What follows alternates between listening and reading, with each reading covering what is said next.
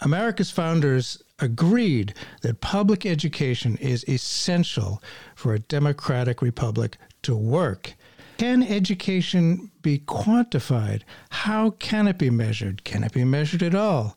I'm Bert Cohen, and with your help, we are keeping democracy alive. Public education is in the news like never before. Traditionally calm and relatively free of controversy, school board meetings have generated coverage on TV news because of extreme rancor, yelling, threatening by enraged parents over the very notion of public education itself. Traditionally, America has always held public education as something we all want to be excellent. America's founders knew and insisted that for a democratic republic to function, citizens had to be well educated. But what is excellence? How is it measured? Can it be measured? What do we mean by accountability? We're going to talk about that with our guest today, J.M. Beach, author of two new books can we measure what matters most? Why educational accountability metrics lower standard learning, student learning rather, and demoralize teachers? And the myths of measurement and meritocracy. Why accountability metrics in higher education are unfair and increase inequality. Josh Beach, thanks so much for being with us today on Keeping Democracy Alive. Thank you so much for having me, Bert. Josh Beach is the founder and director of 21st Century Literacy, a nonprofit organization focused on literacy education and teacher training. Well, again, thanks for being with us. And there's there's something called the accountability movement in the United States for schools. It began in America in the early 20th century and has spread around the world now a century later.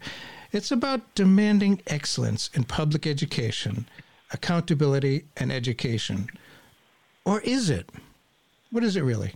At root, especially at the beginning uh, in the early 20th century, it was about cost effectiveness. Uh, it was an economic agenda. Uh, it was about efficiency. Uh, and it was a part of that Taylorist movement that started with businesses in the United States to try to measure every single piece and part of the mechanical process that produced uh, a good or service, and that somehow the belief was that if we measured every single piece and part of the process, we would have exact control over the inputs and outputs. We'd have control over the cost. We could we could produce whatever we were producing at the lowest cost available, and then that somehow would maximize profit and maximize the success of the organization. That business model was then applied to non-businesses like schools, and later in the 20th century to healthcare and just about everything else you could imagine. But it's a flawed ideology it, it didn't really work at the beginning. Uh, there was a lot of problems uh, when Taylor himself and many other uh, business researchers and managers tried to measure every piece of the industrialized, you know, uh, worker uh, producing cars or canned beans or uh-huh. whatever. Mm. even in a business setting, you, you can't measure everything. And a measurement is always a value. So once you start saying we're going to measure this or that, you're saying that that piece of the process has value. And so people are going to treat it more importantly than other pieces or parts of the process. And you can't, I mean, it's literally impossible to measure everything. Right. So it's always selective. You're always choosing something to measure. And, and that places a value on that piece or process or person in the organization. And so a lot of resources and time and attention gets placed there, but not other places. Wow. And so ultimately it becomes self defeating interesting and you know what i value in education i value critical thinking you know and learning history and stuff and a lot of people maybe that's not as as quantifiable whereas you know prepping somebody for certain business opportunities you know if that's what measured uh, that's you know leaves out a lot of stuff that I personally think is important. But you, are right; I hadn't hadn't thought about that. That you know, right. you, you, by saying what's valuable, that's uh, very selective, and uh, I don't know. It doesn't seem to really uh, fit with my image of what public education is all about. Right, and there's two important things that you you brought up there. So number one is intangibles not being valued. Right. So over the course of the 20th century, as science was developed, uh, economists started to measure lots of things, and social scientists and physical scientists. Again, the priority was on things that could be easily seen and measured. But not everything can be seen. Therefore, not everything can be measured, especially when you're dealing with social activities. And so there was a decided uh, kind of value decision in the early 20th century in the social sciences to just focus on things that could be seen. Anything that could not be seen was ignored and, and, and deemed, you know, impossible to measure or just, you know, worthless. And, and one of those things was the human brain and, and human cognition. So the idea of thinking and, and critical thinking, which we we assume you know should be front and center uh, in the educational curriculum, scientists really didn't start to study thinking and human cognition until the 60s and 70s. And it really didn't become a focus of schools until 70s and 80s. Uh, and even then, I can tell you, having worked in the system and studied it, it's still not much of a focus anywhere, uh, from you know, kindergarten through university. Uh, even in college, even in graduate school, I'm taking a MBA course right now. I can tell you that there is almost no critical thinking in any of my courses that are required. Mm. It's just rote memorization, rote learning, standardized tests and, and you can see that across the curriculum. Mm. Um, so the other thing that you, you, you bring up, which is essential to the conversation, you have your values and priorities. When you think of education, one of the things you think about critical thinking. Yeah. I, I, I think that myself. Not everyone thinks that though. No. There are other types of values. There are other purposes of education. So one of the core questions who gets to decide what's important, whose values uh, decide the agenda, and we're seeing that as well with the you know culture wars and the you know debates and violence over masks and vaccines. Who gets to decide? Uh, and you know that conflict has been front and center in public schools from the very beginning of the 19th century. Wow, yeah, it is. It's, it's getting remarkably ugly. I, I, I'm a little bit surprised by that, but I guess that's how yeah. history works. Things that you don't expect. And during this same period, you know, for the last hundred years or so, there's been a real economic transformation all across the world. Neoliberalism has, during that time, spread around the world, and of course, you and I know neoliberalism is quite distinct from traditional liberalism. What what are the central political objectives of neoliberal reformers when it comes to evaluating and shaping education? Well, so liberalism was very much a political idea about trying to get more freedom to individuals uh, trying to take freedom away from the monarchy, uh, the classical kind of authoritarian ruling structure that has shaped most societies for most of human history. Mm. So the idea behind liberalism is that individuals are important and everyone's a little bit different. So everyone needs some freedom to be able to live their life the way they want to. With that said, because everyone's different and doing different things, there's a lot of uh, opportunity for conflict. You know, conflicting activities, conflicting values, and so someone needs to kind of play referee to make sure that everyone's able to pursue their own good, and you know, society uh, as a whole is not um, hampered, and that you know, not very many individuals are harmed by other individuals' pursuit of their happiness. This philosophy was kind of the preserve of a very rich, elite, educated group of white men in Europe.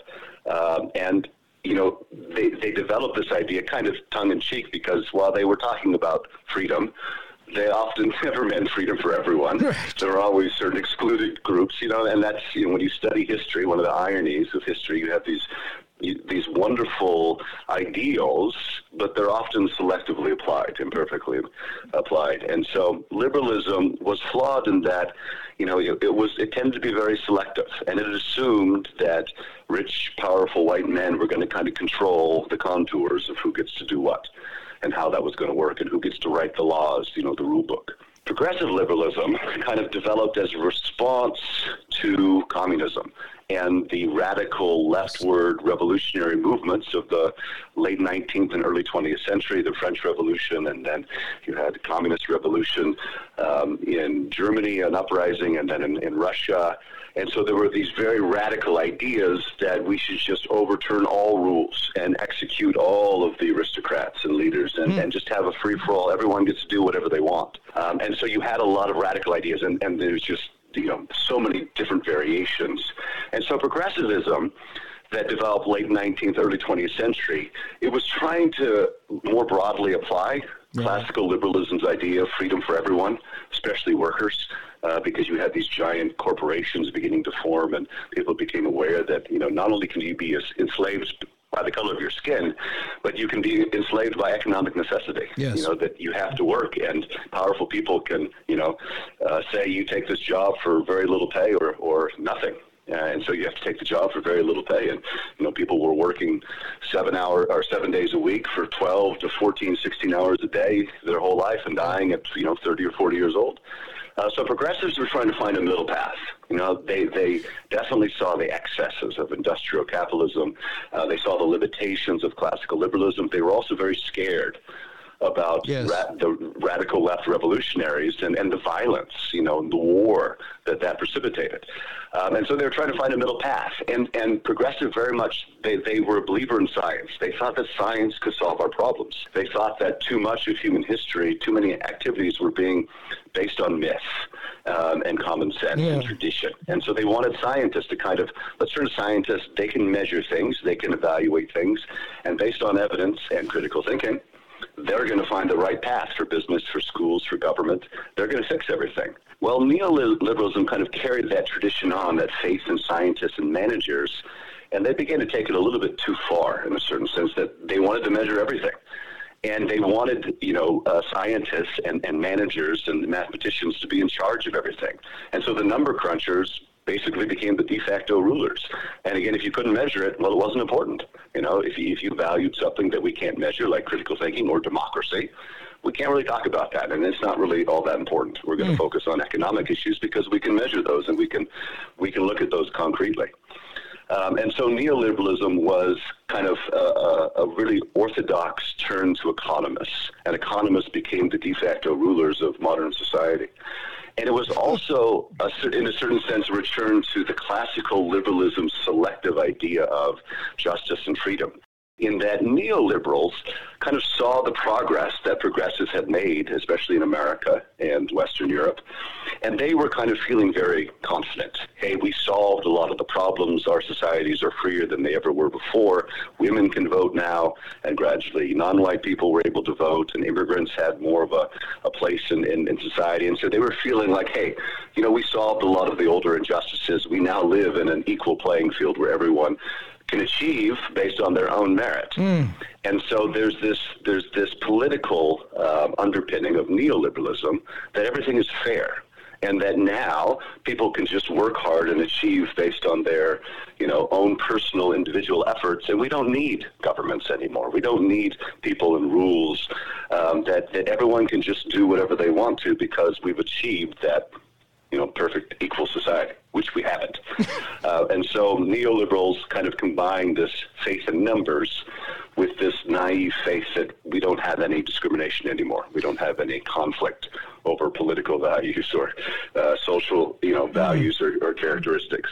So everything can be measured by its economic uh, efficiency. Of course, yeah. Right. Well, as as Rocky said to Bullwinkle so long ago, that trick never works. Uh, if, if, you just tune in, well, of course, I, I, know some great philosophers like Rocky. Uh, if you just tuned in, Bert Cohen here, the show is Keeping Democracy Alive. We're talking about education and effectiveness. Can we measure what matters most? Our guest today is the author of a book of that title and another one uh, also about uh, educational accountability. Uh, J.M. Beach, Josh Beach. And it, it, in being aware of, of, education in recent decades, uh, teachers are not happy with measurement standards.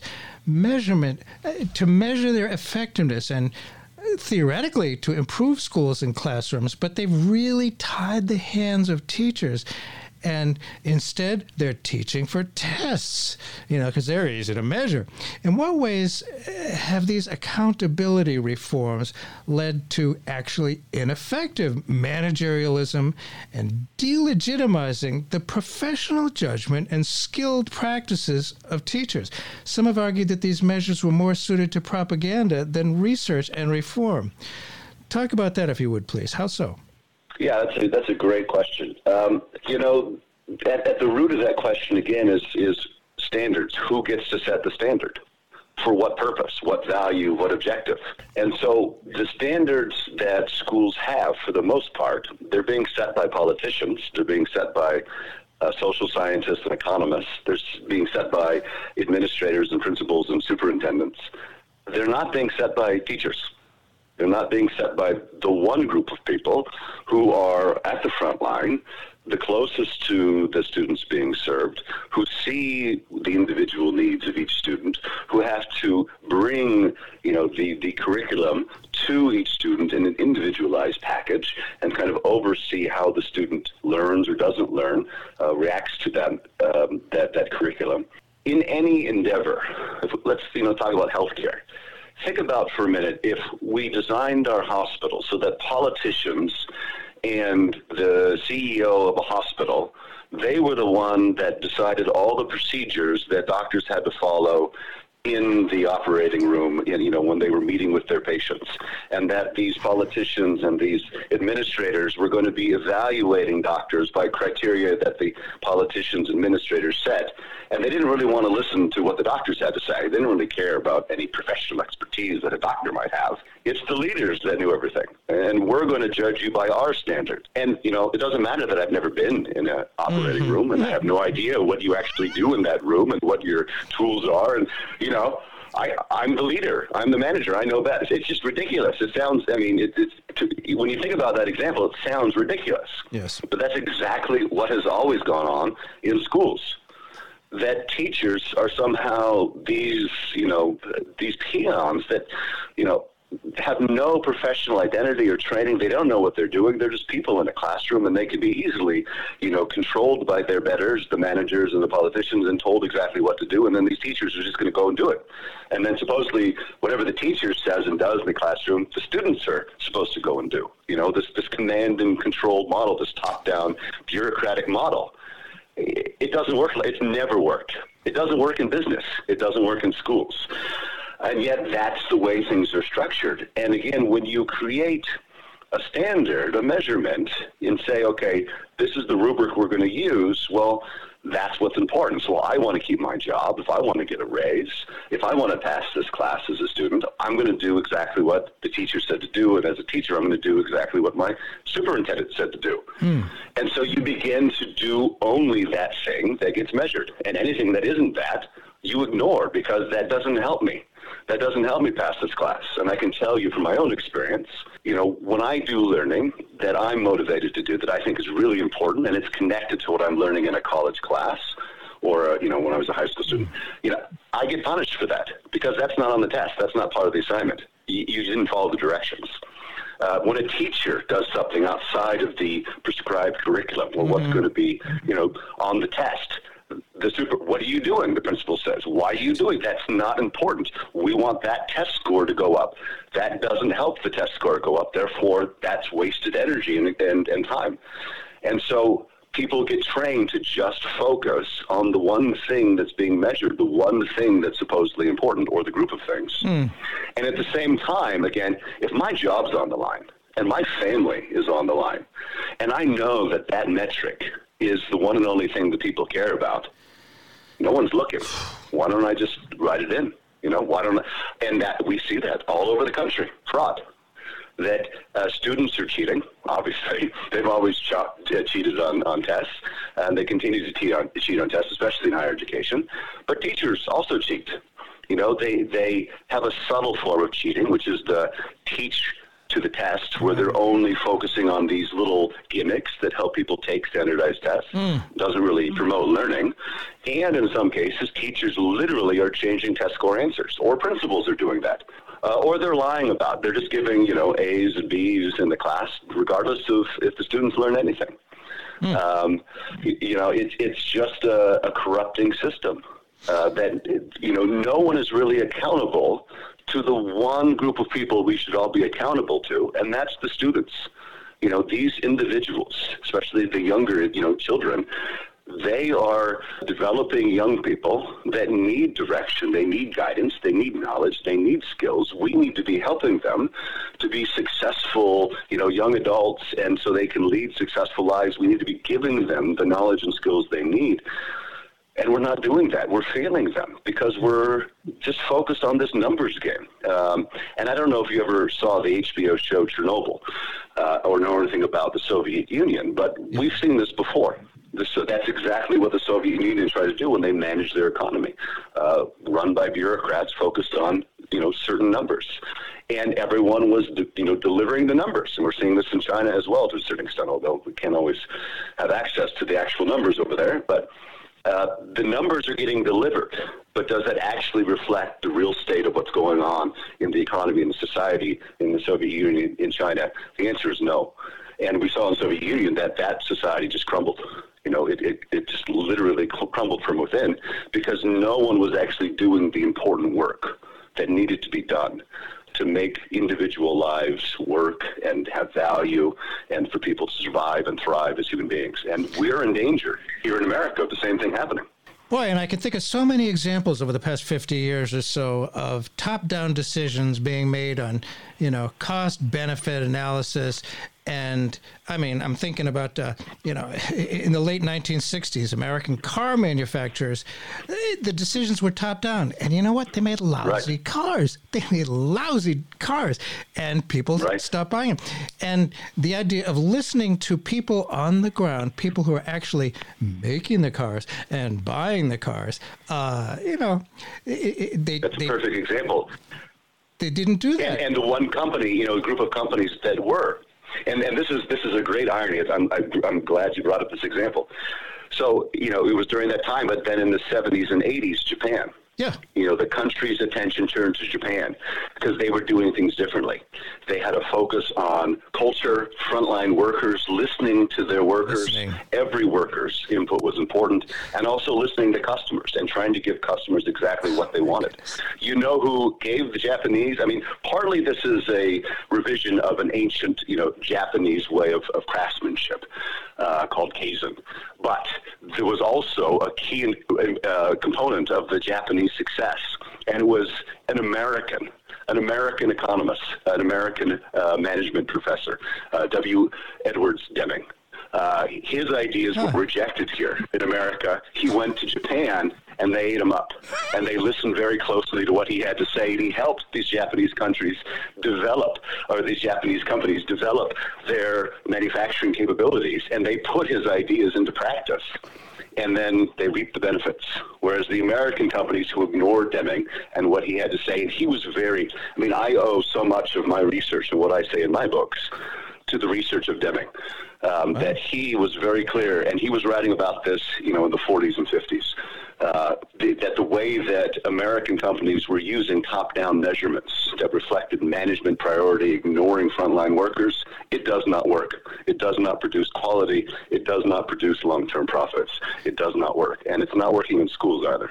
Yeah, so it seems. I mean, it seems like some of the most obvious lessons are ones we just refuse to learn. You know, it's right there. Right. And another thing I, I say probably too often is one thing I've learned from history is that we never learn from history. We just don't. Right. and uh, we've seen these and I think it's ramping up now. Uh, the enraged parents at school board meetings. It's it, it's it's a front line of the culture wars that are happening now. And some of these people there, they, they insist on a return to what I think used to be that in, before the 20th century, I guess, I'm not sure, you would know, schools as institutions of morality and enlightenment. That's what it was. I, I, I there was, I'll never forget, I, I, I saw some uh, parents saying, I don't want my kid to learn history because that gets in the way of the beliefs I'm trying to force on them. I'm serious. Uh, and they, they insist I, I think I think a lot of them I don't really understand. I mean, it's like I don't understand the resistance to the vaccine for that matter, but they insist on a return to making the only purpose of schools to become institutions of morality as they define it. What do you hear from educators about this? Debate, this conflict, I mean, it's as old as, as public schooling here in the United States. That schooling and, and education, it, it, it's very much a product of its local society. So the, the very purpose, why, why do we have a school? Right. Well, we're trying to train our young people to be just like us. And so schooling and, and education has always been a process of molding young people. And never, never really until the 20th century did the student's opinion matter. Hmm. Because children do what they they're told to do, and you can still see this very much in Asia which is a very community-oriented culture. You have, or they have very community-oriented cultures, where it's the family unit that's important, not the individual. And kids know they're going to do whatever their parents want them to do. Mm. The expectation is you do what's good for the family. And so there's a long tradition where, where kids were just brought up to do usually what their parents did, what their father did, uh, and, and girls did whatever their mother did. Um, so the idea that schools are a place where we go to learn or we go to be enlightened or gain critical thinking or even job skills, no. Traditionally, a school is a place where you're created, you're stamped, you're molded to be one of us, part of our community. You're one of the good people. If you aren't molded like we are, you're a stranger. You're an outsider. Mm. You're hmm. one of the bad people. We're scared of you. Uh, and you still see this, you know, with the whole immigration so schools have always had that focus. And in the early 20th century, when large amounts of immigrants were coming into the United States, there was a huge debate. And you're thinking you're seeing violence now and conflict. In the early 20th century, it was raging the fires even even even more extreme. Wow. Because you had these different groups of communities, you know, many of which did not really speak English at all. And and those people, those adults and children needed to be educated and schooled so that they could become American citizens. Um, and so there was a debate about, you know, whose values, whose language, whose beliefs. Uh, and so the idea that schools should mold students with certain values and beliefs that's always been the case. But when you have a multicultural democracy, especially, mm-hmm. when you have groups of people with different values and beliefs, well, whose values and beliefs take precedence? Right. Um, in the 19th century, you know, pretty much everyone that went to school was a Christian, but they weren't all the same type of Christian. Right. Uh, and so different Protestant sects and Protestants and Catholics, they all saw each other as outsiders and enemies. Hmm. They didn't like each other. And it took a very long time in this country for schools to develop the right kind of Christianity to teach, which was ultimately this kind of uh, non-denominational, bland Christianity that Massachusetts and you know the schools in the Northeast first developed no one really liked it because it wasn't really anyone's version of Christianity, uh, but it was it was the safe route to kind of make it more acceptable to all the versions of of Christianity. Uh, and then you know with the culture wars that began late 19th, early 20th century, you had all these different cultures. You had Germans and you had Scandinavians and you had Italians and you had the Irish and you had African Americans who were formerly slaves and you had African Americans coming from Africa. Uh, you, you, I mean you had a you had Japanese and Chinese. You had all these different groups with different cultural practices and language all coming into the same schools. And so there was huge debates over what language, what values, you know, what what is acceptable and not acceptable, whose food, whose dress.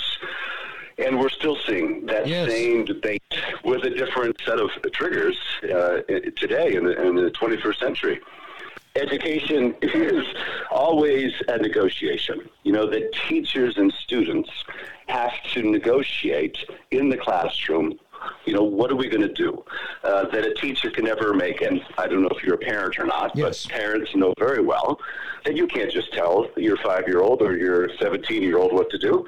They have a say in the process, and sometimes Ooh. they do what you want them to do after prolonged negotiation, and often they do not.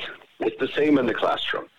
And so when you're dealing with students, there needs to be give and take. There needs to be that relationship form of trust. When you have these culture wars and all these other external issues taking precedence, what gets ignored is the people in the classroom and their needs because they're having to deal with the political battles outside of the school and everything gets translated into whatever that you know particular political battle happens to be and they're not allowed to just be a student and a teacher in a classroom talking about a curriculum and trying to figure out what's the best way to get this learner to learn so that they can be the best person they can be and go on to future, future success. It, All of that gets subsumed in this raging fire of animosity and conflict and choosing sides and you must be this or you must be that. And it just, it, it makes it impossible to teach. Yeah, it really does. I'll tell you, I'm I'm glad uh, my I've had a few surgeries, and I'm glad the professionals were professional and not just uh, local people who said, "Nah, do it this way, do it that way." But that you're right. right this culture war it's it's really extreme and the students are at effect they they don't you know they're just sort of we want to continue to have us have you be the good people not the others and there's a lot of fear involved and no one should underestimate right. fear whereas measured measurable things that's not so scary. You can understand that kind of uh, in a way you know that it's quantifiable. Ah you know you, the schools did well. They performed well. Uh, we had this uh, whole uh, uh, no kid, no child left behind thing, which was, uh, I think, uh, a lot of standardized stuff that, that probably came from the top down. And these standardized tests, you know, in modern Western culture, uh, as quality is not measurable and abilities, you know, to critically think are not measurable, you know, obviously what you're writing about is is that the belief that everything must be quantifiable. But many enthusiastic, good students don't do well on standardized tests. Uh, I, have honestly hated them for a long time, although I, I love me education. Too, too. IQ scores, SATs, grades, degrees, credentials are all measures that have been used to rank and segregate students they're all terribly flawed. Why do we continue to use them? Is it just because they're easier? And and from what what is it? Why do we continue to depend yeah, on them? Yeah. Well, one is just a, by human nature, we are creatures of tradition. We do what has been done. Yeah. You know, yeah. what was done last week, what was done last year, what was we just continue to do that. The easiest thing is to keep the status quo. Uh, and we don't often think about what we're doing or why we're doing it. You know, it just becomes ingrained as a yeah, habit. Yeah. And so, you know, too many educators, teachers, students, we've all been schooled. And so we have this expectation of what school is and what we should do in schools, and it's very hard to break out of that. Yes. Although some people try. And so part of it is just blind inertia. And and part of what I'm trying to do in these books is to get people to open their eyes and see, look, this is this is where it came from. This this is what it's doing. We can do things differently. Uh, you know, I, I don't know that it's it's going to happen, but it could happen. You know, if enough people open their eyes and decided, hey, I'm going to be brave and I'm going to try to do something new. And and there are many people across this country, across this world, that are doing new things, uh, new exciting things. Some of which work, some of which don't. But again, an issue is, you know, we should be measuring.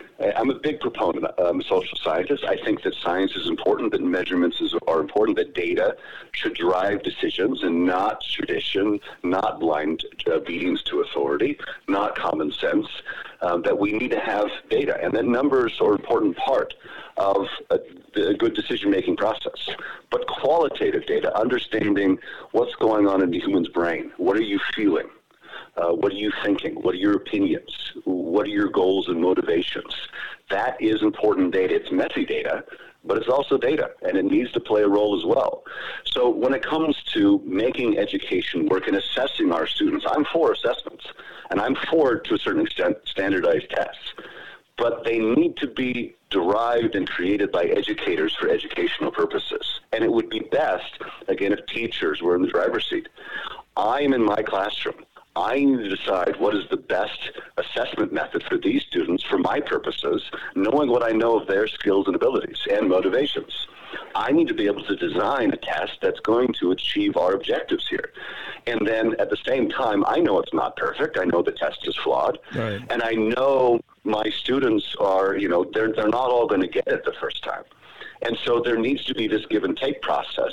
You know, and for example, the idea of, of asking students about their learning. You know, students are not very reliable about their own learning. Uh, they, they don't fully understand when they are or are not learning, and they really don't understand when a teacher is effective or not. Uh, most students, you know, kind of confuse a good actor for a good teacher. Mm. But at the same time, teachers should be talking to their students and asking students for their opinions and their emotions to, to kind of get a pulse of where students are at. And even though it might be very flawed data, right. it still can be useful, right? So, I mean, we could be designing accountability metrics and measurements and standards locally for each school, for each classroom, and a teacher could be using this data every day, every week, you know, every year, thinking about okay, what worked, what didn't work, and always every activity some kids are not going to get it. It's always going to fail. And what worked today with these kids is not going to work tomorrow for those same kids um, it, nothing is perfect in, in any educational setting so to kind of have, you know, knowledgeable, dedicated professionals who are kind of creating their own standards and their own metrics, and they're collecting and analyzing this data. And certainly that's a big job, so they need some help. And so that's the role for administrators to help teachers not to judge them, not to, you know, hire and fire them. That's not the best role for administrators. It's to help teachers do their jobs. And so administrators could be there helping teachers collect data and analyze data. And they could be helping teachers more effectively reach their students and have conversations with parents and other, you know, community organizations. Um, so it's when we have these, you know, SATs and mm-hmm. ACTs. These are designed by companies, companies that care about profits and the bottom line. They're not designed for students. Why do we use these tests? Well, we use these tests because we have this, this, this notion that we have to rank students, and only the very best students get to go to the very best schools. That's the sole purpose of the ACT and the SAT. It's not an educational purpose. It does not help students learn. Learning is not the point of, of that kind of test. So why are we doing it? Again, well, because a lot of people like to rank students, and that's a very, you know, long-standing tradition in Western societies, ranking people and giving everyone a little badge. You're good, you're bad, mm. you're mediocre. Uh, you know, we have had all these different gradations of names that we assign people, and sometimes they're quite ugly. You know, when we have racialized badges, you're not a human, you're a human. You know, yeah. you're not a human, so we get to do these horrible things to you. You're a human, you get to be part of the good club and, you know, actually live a decent life, maybe. So when we rank and assign people these badges, again, it's, it's not for human development purpose, learning purpose, educational purpose. There are other social, political, economic reasons we do those things. Maybe they're important sometimes, but sometimes it's just about power. Yeah. It's just about authority. And maybe we need to rethink those assumptions power and authority, and a lot of uh, it, I think there's a lot of confusion. I have to, you know, uh, assume innocence uh, before judging that a lot of the parents who are enraged, they, they're concerned about power and authority, and they want it themselves, but uh, they may, may not be the, the best way to do things. There there is confusion about it. There there's concern. Uh, maybe they share the concern that it's being done top down. I, I, I don't really know. But we're talking about measuring education. Our guest today on Keeping Democracy Alive is Josh Beach. He's got a couple of new books out. One, Can We Measure What Matters Most? Why Educational Accountability uh, Metrics Lower Student Learning and Demoralize Teachers. And the other book is The Myths of Measurement and Meritocracy Why Accountability Metrics in Higher Education Are Unfair and Increase inequality. Well, let me ask about that. Why are accountability metrics in higher education unfair? And how do they, in higher education, we're talking about, and increase inequality? Well, in higher education, uh, the main type of accountability metric that was developed, so for most of its history, colleges and universities, you know, the classroom is run by the professor. And, and in Europe, you know, the professor was kind of their own, you know, semi-autonomous economic agent. They found their own students. Students paid the professor directly, wow. and then the professor just kind of gave a cut to the school. And even in America, you know, in many uh, colleges, that's the way it, w- it works still. And it wasn't until the late 19th and uh, early 20th century when universities started to formalize as a, as a separate institution, kind of modeled on you know institutions in the business world. Then we had this kind of top-down administrative, bureaucratic. You know, each department has a head. You know, we have VPs and deans, and we have college presidents. Uh, and so professors started to lose their control over the classroom. Mm. But for most of the 20th century, it was just assumed uh, professors are smart people. They have, you know, degrees. They know what they're doing. We're just going to leave them to, to do what they need to do. And so no one really bothered to think about, well, what is the professor doing in the classroom? Are students actually learning something? Is, that actually working? You know, um, so in the early 20th century, some professors started to think about, some researchers, you know, how do we start to measure this? How do we start to see what's going on in classrooms and evaluate is it working? Uh, and the, the method that uh, researchers developed because it was a method that was being used all across uh, modern society, was the survey.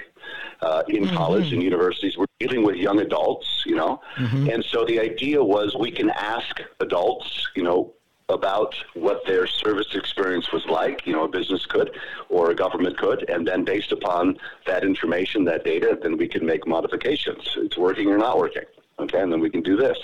So the idea was that surveys are an instrument that collected objective information, and that objective information could then be used by smart policymakers to make better informed decisions. And that later in the 20th century, with the development of statistics, statisticians began to uh, statistically analyze survey data and to try to see, you know, how, how reliable it, it, it may be or not be.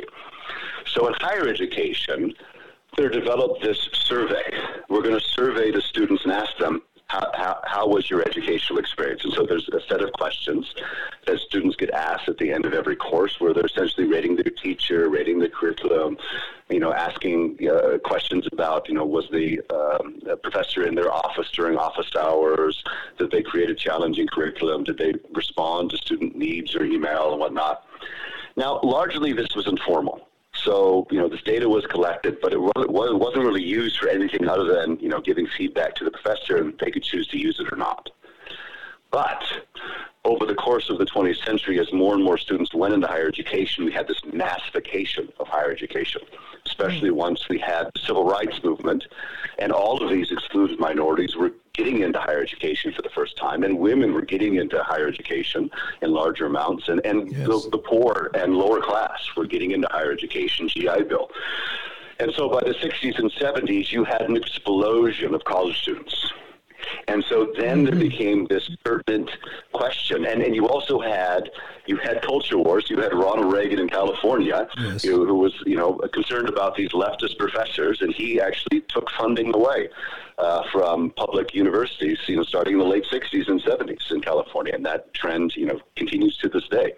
Um, so you had politicians that were concerned about what was going on in higher education, began to kind of control funding or make it conditional or take it away, and then you had economic crises, stagflation of the 70s, and a lot of public money was disappearing. Mm. And so colleges and universities had to make do with less money, and they had to raise tuition.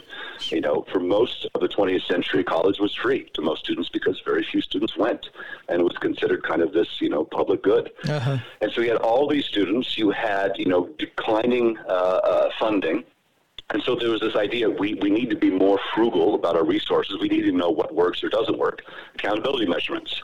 So now we're going to use these student evaluation surveys to evaluate whether or not professors are doing their job as teachers in the classroom, and that's going to help us determine who gets hired and fired. Wow. And especially, we're going to use these with community colleges because those people have less job security and they were more controlled traditionally by the administration, and so it was easier to hire and fire those those uh, faculty.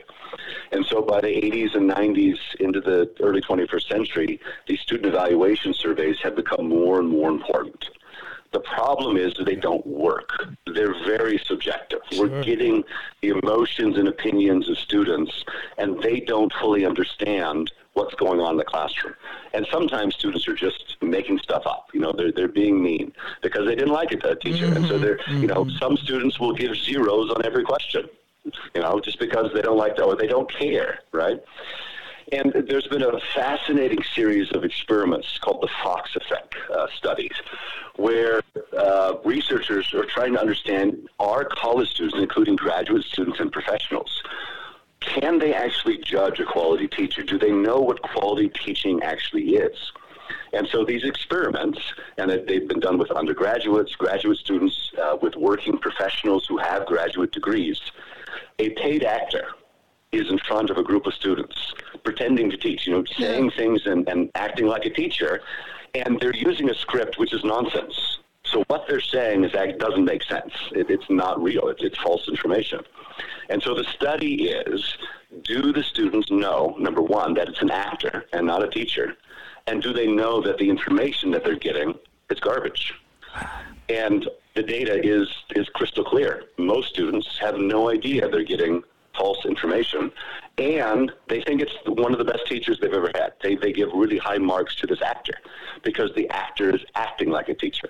Mm. And so we know from research that students they have this expectation of what a teacher is supposed to sound like and do and look like, and so that's what they reward someone who plays the part well people who don't look like that or sound like that, um, who, who look different from me and you know the people that I like, I'm going to give them lower ratings, regardless of their actual you know uh, teaching abilities. And and there have been studies that show that the teachers, professors who actually do the best job of teaching students and, and giving them learning over the long term, not just in this course, but over future courses, they get the lowest student evaluation survey marks the worst teachers that inflate their grades and make the class very easy for students, they get the highest student evaluation marks. So the worst teachers mm. are getting the most praise. And they're getting, you know, the, the most bonuses and rewards and, you know, uh, keeping their jobs. Whereas the best teachers, they often get criticized for teaching. Mm because it's it's it's it's too difficult. You know, it challenges the students. The students don't like to be challenged. It, it sometimes is a negative experience to learn. Learning hurts. You know, learning can be very difficult, and and learning yes, involves yes. failure. You know that we we never get it right the first couple or you know hundred times, and that learning is is about learning from failure and doing better the next time and working again and again. And that takes a lot of work and effort and concentration. And a lot of students, they don't like that. They don't and like so that. They, yeah, I was just going to say that we, we have this celebrity culture, you know, the easy stuff, uh-huh. you know, uh, uh, right. the orange one who played president, uh, you know, it was about ratings. It was about ratings. And that's right, exactly. You know, and, and as you say, playing school and being an actor, that's what seems to uh, work. But you, are right. You know, it's not supposed to be easy. That's not really no. the way to to actually learn. And I wonder, you know, y- your book is titled uh, "Can We Measure What Matters Most." Can can we evaluate teachers? How can we do it? Are there tools which work. The popularity thing doesn't work. The the uh, standardized test thing don't work. The uh, No Child Left Behind grading the schools doesn't work. What what can we do? I mean, if we want good education, can we? Right, and and again. Yeah, it's and it's not about having no standards and no metrics, no accountability, but about effective metrics, valid metrics. Uh, and and the question is, and it's this is kind of a deceptive question, uh, play on words. So essentially, when people want to ask that question and answer it, they have this idea that there's one answer. And that's what needs to go. Uh, there is no one answer. There's no one measurement that's going to work there. There's no one tool. That's never worked, and it, it's never going to work for business, for schools, for hospitals, for anything. No, uh, one so size doesn't fit all. Sorry. Right. It never has. Right. You know, um, and so when we think about, you know, how do we help teachers do better in the classroom, helping students learn, helping students develop emotionally, academically, socially. I mean, there's so many things that teachers need to be doing to help students on so many different levels. We need to give teachers more oversight and control, and we need to have them, at minimum, participating in the evaluation process in deciding what gets measured and how it gets measured. They need to have feedback in that process. Ideally, they would be in control of that process, that teachers would be taught how to be researchers and to collect their own data. There's a whole line of social scientific research called action research. And it's predicated on the idea that researchers need to be a participant with the people that they're researching to help them and that their research should do something good for the people. Uh, and that researchers shouldn't just be these external smart people that come in and out of a room and then, you know, tell people what to do. No, to use your tools like a mechanic, go into a situation, talk with the person. These are the things that need to be fixed. Let's fix them together. Let, me show you how to use these tools and we can go in and do it together. And so teachers need to be in control of that evaluation process to think about, okay, you know, I have these students, they see their parents outside enraged over masks and vaccines and yes. who's president or not president we need to talk about that because if the students are focused on what their parents are doing and that national conversation, all that anger and animosity, they're not going to be learning in the classroom. And so teachers in that classroom need to say, hey, we need to do some learning about, you know, social and political responsibility and, and how people with different views still need to be able to talk with one another, live with one another, share a community together. That's an important lesson that needs to be learned in that classroom on that day. And teachers need that flexibility. And then that can be related. Okay, we're learning about math. Well, you know, let's let's talk about math and let's talk about, you know, history and how math could be used to measure what or did or did not happen, you know, in terms of an election and votes were counted. You know, let's talk about the votes and how they're counted, who counts them. You know, what were the measurements? You know, what were the counts? You know, who liked those measurements or who didn't? Connect that to the lesson you know? And and so you're addressing a social issue you're addressing a political issue you're trying to calm the emotional you know concerns and needs of those students and connected that to your objectives as a teacher. I need to teach them math today or i need to teach them english or some social studies. And then you connect that lesson. And then you think about okay this this happened today. You know what went well what didn't go well. You know, um, you know, looking at the behavior of students, looking at some of the work that they did in terms of maybe a writing assignment or class discussion, and, and how they were talking and how motivated, and engaged they were. Uh, looking at you know a little math quiz that you might get given at the end of the day. Uh, maybe asking a colleague, hey, can you come back tomorrow? I want to do, I want to try something, and, and and to see, you know, I did this today, is it going to work tomorrow? Can, mm-hmm. can you w- observe and watch the, the kids as they do this and, and give me your opinion about what you're seeing? And collect that data and then make another decision, right? That's what we need to be doing in the classroom. Teachers are craftsmen and, and professionals.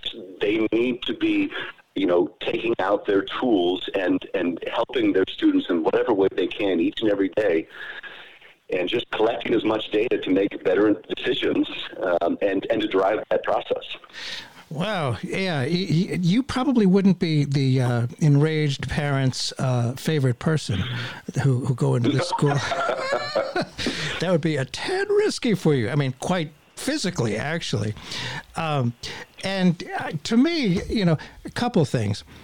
I like democracy. I really do like democracy. And I think the more democracy, the better. You know, if people can participate in the autocracy, the top down answers, some people are pushing for that. It's a heck of a lot easier than democracy. It takes real participation that. And you, you say you're doubtful that true educational reform can happen in the U.S. But that said, you also suggest we should act as if it could. What changes do you believe are vital for real educational good reform to be a possibility? And are we starting to recognize that, you know, education is a serious, vital part of, of national security? A few questions in there. Right. Yeah, yeah. You know, I'm I'm a big believer of democracy myself. You know, I, I, I like that quote, which I'm going to misphrase, but you know, democracy is the worst system, but it's better than anything else. Yes. Um, but we found, you know, what's interesting uh, for me as a researcher, especially researchers focused on, on, on thinking and decision making data, um, that researchers have found over the last two decades that you know, crowds think better than individuals. Individuals are flawed. We all have bias. We all make, you know, bad decisions. We have emotions that affect our decision. But when you get a large group of people, smart, trained people, and they all make the same decision together. And then you evaluate, you know, what are the majority thinking and, and how are they thinking, what the conclusions are. You make a better decision. And businesses are beginning to use this process of groups of people uh, thinking rather than individuals. And so when you think about democracy, what makes democracy better than everything else? Mm-hmm. Giving individuals all the freedom to make decisions and seeing what the majority think and, and how they arrive at their conclusion and, and what happens, what's the result. And it, it, the, the, evidence is crystal clear. And social scientists, uh, political scientists have been studying this for over half a century democracies work better on every measurement of human happiness. That there's no question, hands down, when you give people freedom uh, to you know make decisions on their own lives, their lives are better, and everyone's lives are better. And, and that's also the basic principle behind capitalism um, mm-hmm. that the market should decide that individuals should be free to buy and sell what they want to buy and sell, and that those decisions should be left up ultimately to individuals. Uh, so that's a good idea uh, that individuals need freedom. Now, what is the role of education and schools, and, and how do we get schools to train individuals so that they can be responsible adults who can help make those decisions in a democratic society, in a, in a, a market economy. You know, when you have ignorant consumers buying things or ignorant investors buying things without knowledge, bad things happen, yeah. both to the company and to the broader society. You know, when you have politicians who don't know what they're doing or CEOs of mm-hmm. companies, bad things happen. So we need to have a system where the citizens have basic levels of reading, writing, thinking, uh, communication, uh, basic principles of, of, respect for their neighbors and be able to peacefully coexist even with people they disagree with, mm-hmm. that we can't assume that we're born with these and we're not. You know, we have to teach these these values and these skills. And so we need to be thinking about schools as a process to create the people that we all need and we all want to become that are going to make the world the best possible world, that is going to make the country the best possible country where everyone benefits. And we need to be thinking about how we, we depend on everyone else. And we depend on businesses with good products, yes. you know, with good resources and good government and good schools. We need all these institutions and organizations working well. And so going from that premise backwards to schools, what should we be doing in schools to ensure that that larger society is working how it should be, that we have the citizens that can be democratic citizens, we have the consumers that can be good, knowledgeable consumers, we have the, you know, the workers that can be productive workers yes. and productive managers.